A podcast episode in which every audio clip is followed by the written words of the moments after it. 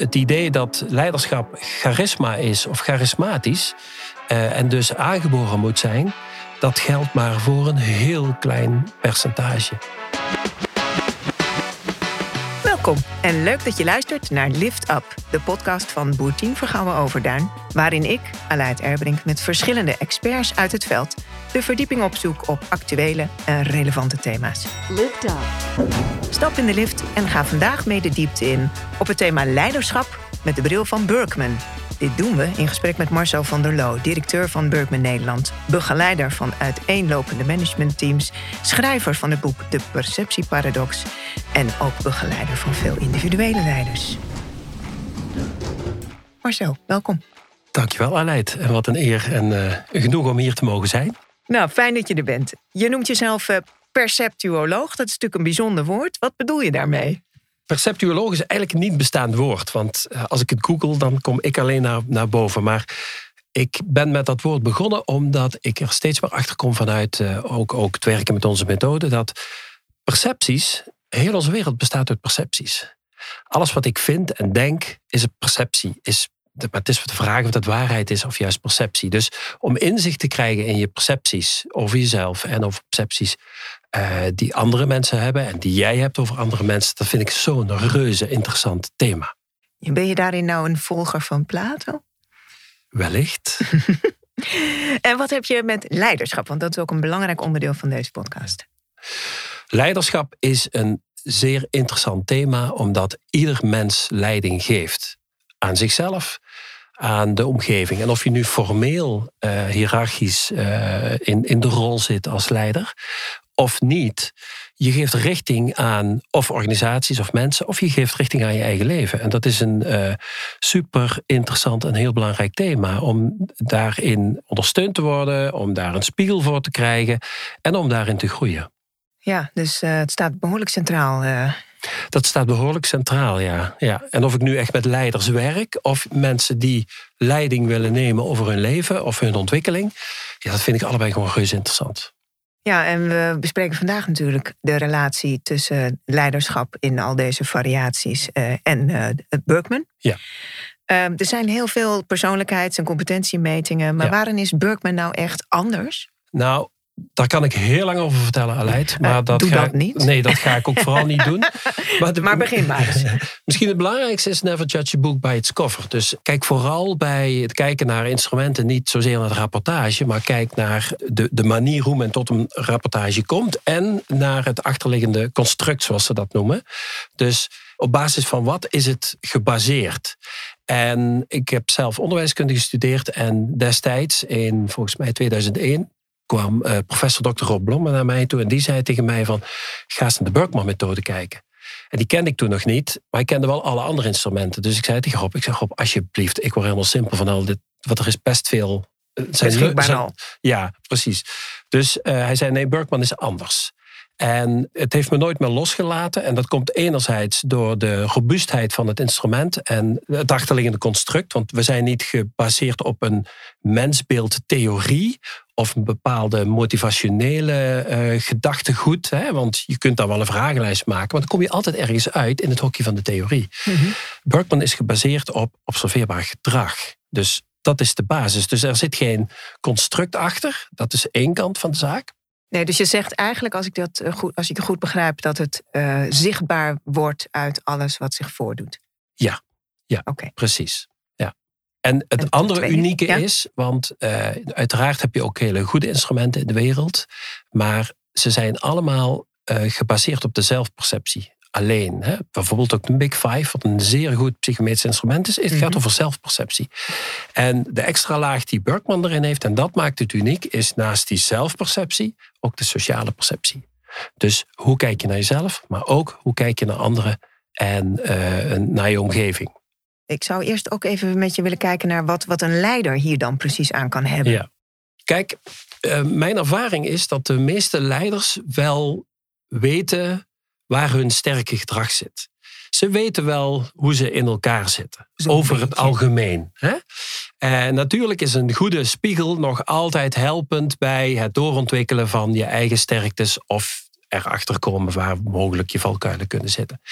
Dus daarin is die Berkman-methode niet altijd zo krachtig. Maar juist als het gaat over het meten van je eigen behoeftes, dus hoe je kijkt naar anderen, is met name in leiderschap cruciaal. Ik zeg altijd, dat is mijn stelling geworden, je bent pas een goed leider op het moment dat je leiding kunt geven aan de behoeften van je medewerkers.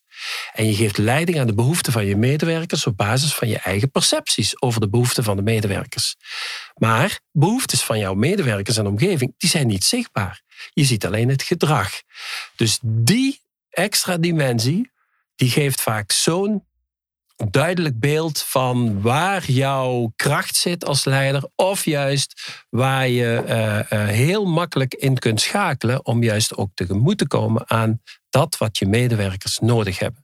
Waar ik nog wel nieuwsgierig naar ben, is of je een voorbeeld hebt uit jouw praktijk van hoe zo'n inzicht dan kan leiden tot een, uh, nou ja, tot een, tot een koerswijziging, zeg maar. Dus als je als leider, nou bij wijze van spreken, voor en na de Berkman-inzicht ja, kijk, we meten negen gedragscomponenten. En, en eh, een van de meest opvallende gedragscomponenten echt bij leiders is uh, het component waar de, wat wij noemen directiviteit. Dus de manier hoe je richting geeft aan je mening en je ideeën.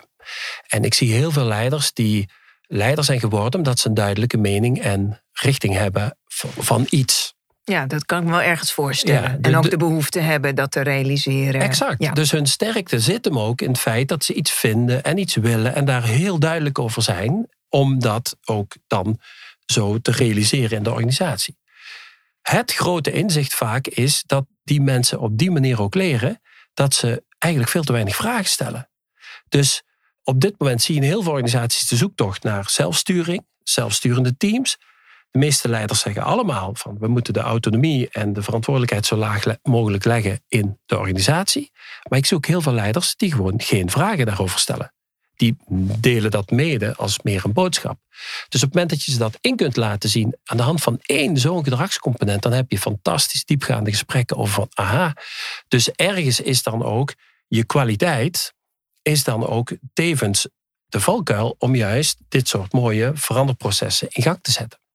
Ja, en, en ik hoor je eigenlijk ook zeggen dat als je dat snapt en inziet, is dat eigenlijk de belangrijkste stap op weg naar ook ander gedrag laten zien. Precies. En kijk, kunnen mensen veranderen? Ja, mensen kunnen veranderen. En zoals we dat in de Berkman-methode eh, vooral ook uh, propageren of adviseren, is: je hoeft niet te veranderen op identiteitsniveau, maar het gaat erover dat je stijl flexibeler wordt in gedrag. Dus op het moment dat je eens ander gedrag laat zien dan daar waar jouw sterke gedrag zit, dan is dat nog geen verandering op persoonsniveau. Maar dat maakt je dat stijl flexibeler. Dus op het moment dat je iemand leert inzien, en daarom is waarom ik dat boekje ook de perceptieparadox heb genoemd, van ergens jouw percepties die je hebt over jezelf en over anderen, die helpen je enorm om echt te snappen hoe dat jezelf werkt en hoe de anderen snappen. Maar de paradox in het is ook dat op het moment dat je werkelijk denkt dat iedereen heel graag directief benaderd wil worden, dat dat wellicht ook jou remt in de ontwikkeling om juist meer vragen te leren stellen. Dus, en dat maakt stelflexibiliteit. En uh, dat vind ik het mooie, ook zoals jullie in de personal power daarmee omgaan, dat je echt vanuit de uh, eigenheid en de, de, de, uh, de, de autonomie van de persoon, dat je die als vertrekpunt neemt. En dat we dus niet zeggen van je moet veranderen om een goed leider te zijn. Nee, je wordt juist stelflexibeler waardoor je meer in staat bent om met, aan meer mensen ook leiding te geven. Met behoud van die eigenheid. Met en ook in verschillende contexten aan te sluiten bij wat er op dat moment nodig is. Precies. Nu lijkt het mij dat als je een keer weet waar de meeste mensen zitten, dat je dat ook uh, als perceptie gaat oppakken. Uh, maar zo werkt het toch niet helemaal, geloof ik, of wel? De praktijk is weer barstig. Ja, maar dat is wel het mooie van uh, zelfkennis. Dat je uh, continu in de, in de praktijk getoetst wordt op je eigen percepties. Daarom zei ik net ook dat iedere irritatie die een collega of die een collega-manager of iemand bij je oproept, als je leert dat dat juist niet zegt over de ander, maar juist eigenlijk alleen maar iets zegt over jouw percepties, dan wordt het allemaal veel makkelijker geleid in het leven. Nou, is dat niet wat we willen? Zeker. Hey, je hebt, uh, je hebt uh, echt uh, mooi toe kunnen lichten hoe de Burkman individuen ook echt een boost kan geven in hun persoonlijke effectiviteit. Of ja. het nou leiders van organisaties of leiders van zichzelf of beiden zijn. Wat, zou een team er aan kunnen hebben om met de Burkman aan de slag te gaan? Ja. Een team bestaat uit allemaal individuen die allemaal eigen ideeën hebben over zichzelf en over anderen. En Berkman leert in essentie mensen antwoorden geven op de vraag, op eigenlijk maar drie vragen. Waar krijg ik energie van? Dus wat vind ik leuk om te doen? Wie ben ik? Hoe zit ik in elkaar? En wat heb ik nodig van anderen, mijn omgeving, om de beste versie van mezelf te kunnen laten zien? Die drie vragen worden heel scherp beantwoord daarin. En hiermee heb ik eigenlijk al antwoord gegeven op de vraag wat een team hierin heeft. Dus als het gaat over taakverdelen in teams, als je weet dat iemand het heel leuk vindt om met getallen en administratie bezig te zijn, dan moet je die ook, dat vooral ook laten doen, want die krijgt er energie van. Op het moment dat je ontdekt dat iemand anders het heel leuk vindt om mensen te helpen, te coachen of juist ideeën te verkopen, zeg maar weer vanuit het woord, ja, dan moet je die juist dat laten doen. En zo kun je taken verdelen. Maar ook leer je dus mensen ook in teams om uh, met elkaar op een niet polariserende manier gesprekken te voeren en om duidelijk te weten van oké, ah, als ik dus met jou samenwerk, Aleid, dan zal ik misschien iets meer rekening moeten houden met jouw behoeften.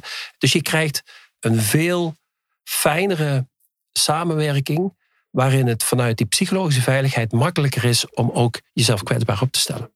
Ja, omdat er ook wat gelijkwaardigheid kan ontstaan in uh, uitwisselen van uh, nou ja, dit soort uh, ook wel kwetsbare informatie, kan ik me voorstellen. Exact. En daarom vind ik het ook zo fijn om met die Burkman-methode al meer dan twintig jaar te werken. Omdat het is ge geënt op de positieve psychologie. Vanuit ik ben oké en jij bent oké. maar ook mijn behoeftes zijn oké. maar ook jouw behoeftes zijn oké. En dat is die extra dimensie. En als, als je daar het, het, gesprek over kunt hebben, dan is er altijd wel ook in de communicatie tussen twee mensen de vraag van oké, wie van de twee past zich nu aan ten gunste van de ander?